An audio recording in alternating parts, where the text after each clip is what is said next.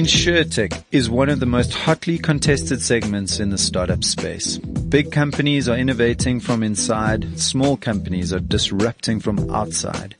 Big data is at the center of it all, and the opportunities provided by the pervasiveness of mobile devices are endless. This is the Healthy Business Show. I'm your host, Fred Roed, and in this episode, I'm going to find out from the technical underwriting manager of Discovery Business Insurance, Robin Burgess, about this incredibly exciting sector. Welcome to the show, Robin. Thank you, Fred. I want to just quickly understand how you kind of stumbled into this sector. What kind of drove you into this very, very hot sector at the moment? Fred, I think um, the key word there is stumbled um, I'm the traditional underwriter. I've been in the business now for close on 30 years. In the insurance In business. the insurance sector, yes. I cut my teeth where there was a lot of paper. There were no PCs. It's literally from the dark ages straight through now to first world computers, AI, innovation. Going back to my start, traditional, what we would call a property underwriter, working with uh, business insurance, niche products, niche environments with specific business needs. During this evolution, obviously the um, the information age has accelerated at a huge rate from the 80s and the early 90s right through now to the, the 2000s. And any underwriter who hasn't upschooled themselves is going to be left behind. So my daily tasks have changed from pushing paper to saying, how do I innovate what I do? And that's literal paper, right? So you guys literal paper, the real paper, the real file, file oh, cabinets yes. with the, Uh, the oh, little yes, drop yeah. drop files and all that kind of Well, stuff. It's exactly that. So, I mean, day one for me was pushing around the filing trolley. So that's, that's the dark ages that I come out of. So, and now you uh, can kick back in a coffee shop and do your work there, right? That's that's exactly it. So to me as an underwriter, it's a fantastic thing because we are data driven.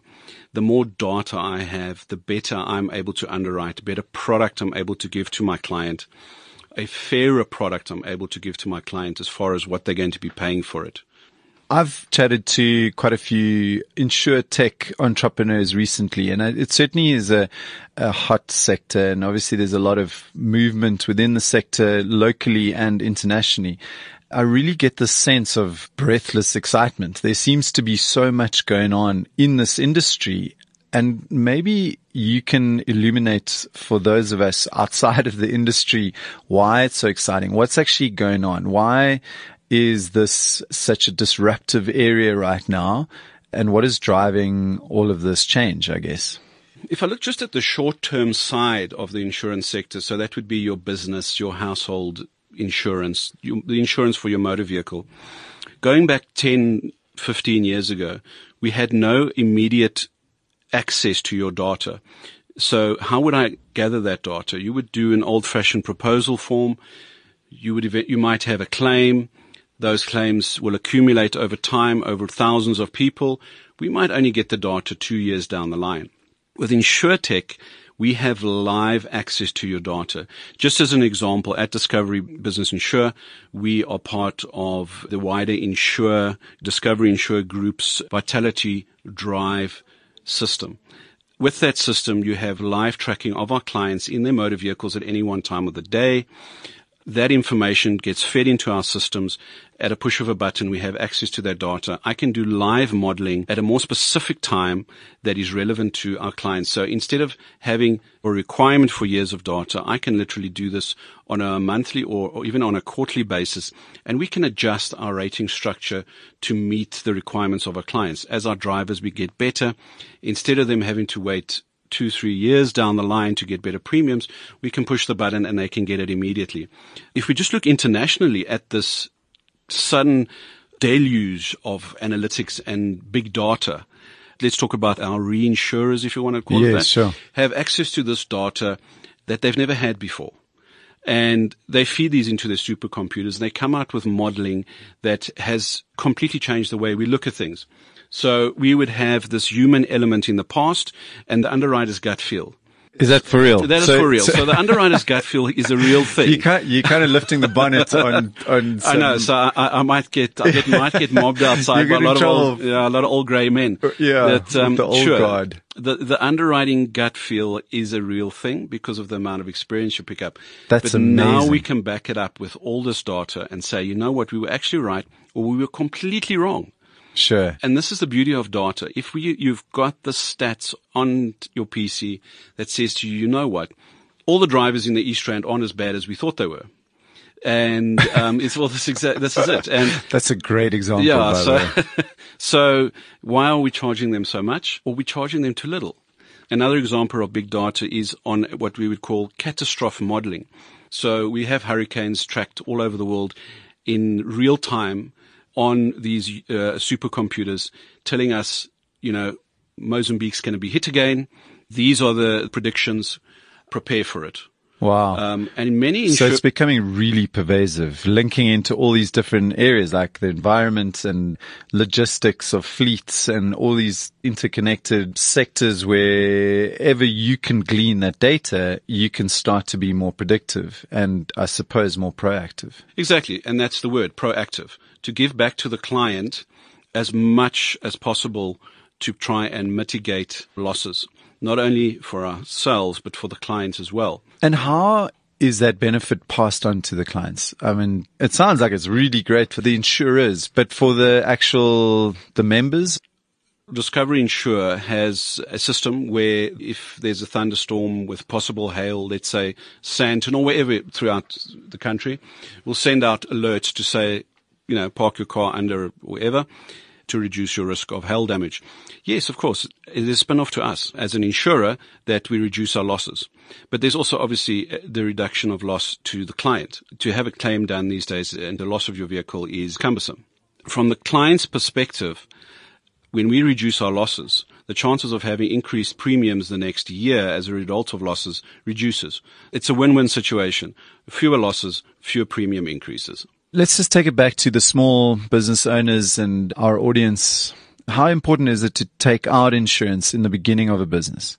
I think it's a lot simpler than a lot of people think. It's basically to protect your own balance sheet. That you know that if you go, you've started up, you've put a lot of capital into business. We use a small example. You've started up a small restaurant. You've put a lot of capital of your own in. You've taken a risk and you've taken a loan from a bank. You've invested in this dream of yours not protecting that dream against possible losses that will affect your own balance sheet is just not a wise thing to do.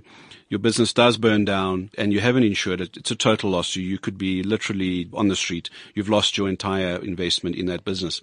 Whereas if you had insured it, not only for fire cover, but as well as interruption cover, your restaurant is going to be refurbished in the time that it takes to get that done, you've got this interruption cover to pay your costs, to pay your salary, to pay your staff, to help you get up and running again. It, it's a vital thing. Okay. That certainly answers the question. I, I to segue into the tech area of this conversation you know, it seems like every industry now has tech attached to it, you know, so agri tech and health tech and biotech and drone tech. And if you look at InsureTech from uh, just a little bit of what you said earlier, it sounds like all of these things are starting to be interconnected and the data which is becoming more and more available to you is providing what ostensibly looks like a, a really intriguing opportunity for the insurance industry, right? Do you see that happening and, and how far away are we from that kind of convergence where all these interrelated industries are making it a, a lot more efficient and cheaper and more beneficial to all of us?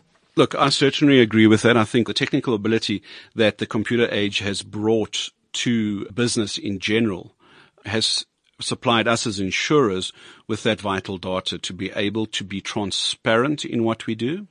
So, as I said before, going back to that gut feel, it was a gut feel with models and um, a lot of paperwork. Now we've got live, true data. Let me take that a little bit further in the integration between all these different technologies.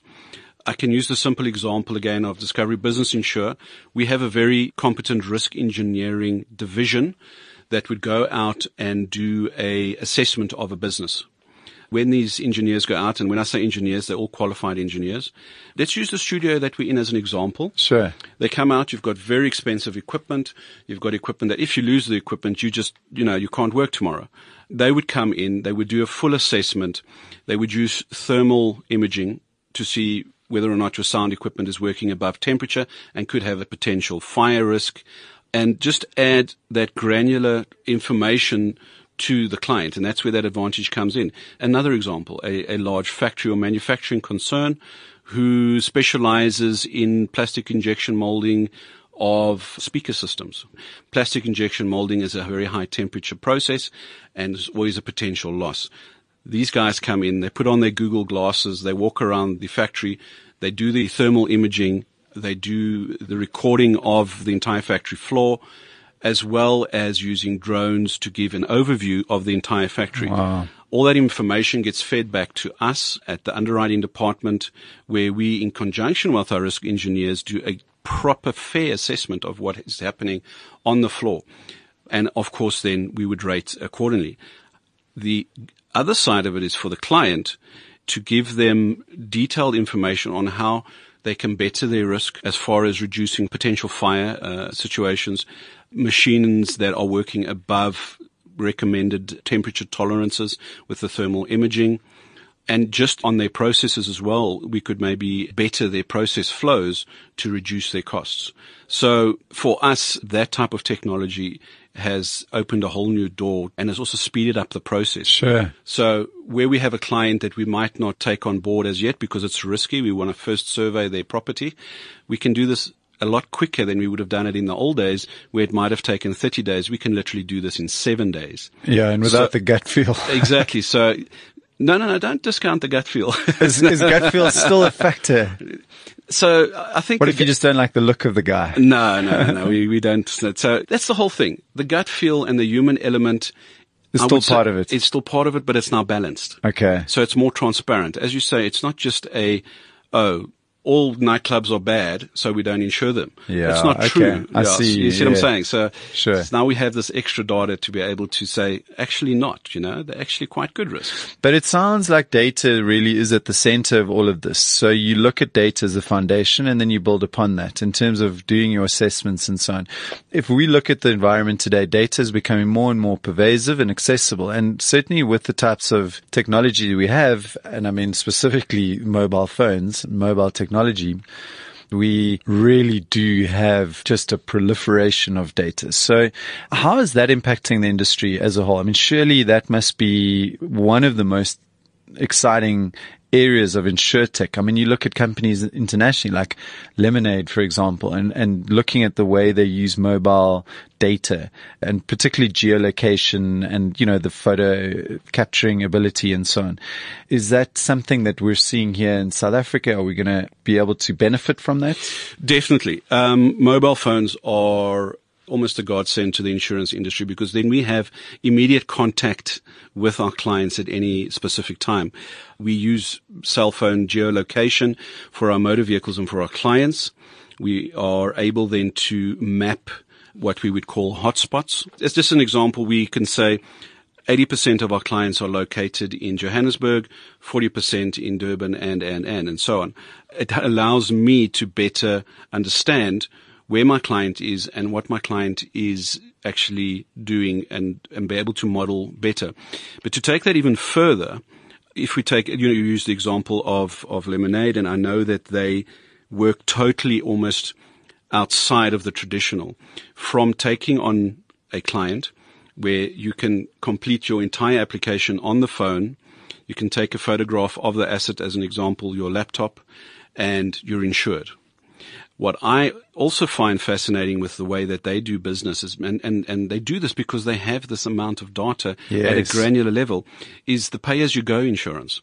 So you might, for instance, have a piece of equipment that you only need for a month uh, you're a sound engineer and you, you need a board for a specific show or whatever you're doing, and you only want it for a month, but it's your responsibility to insure.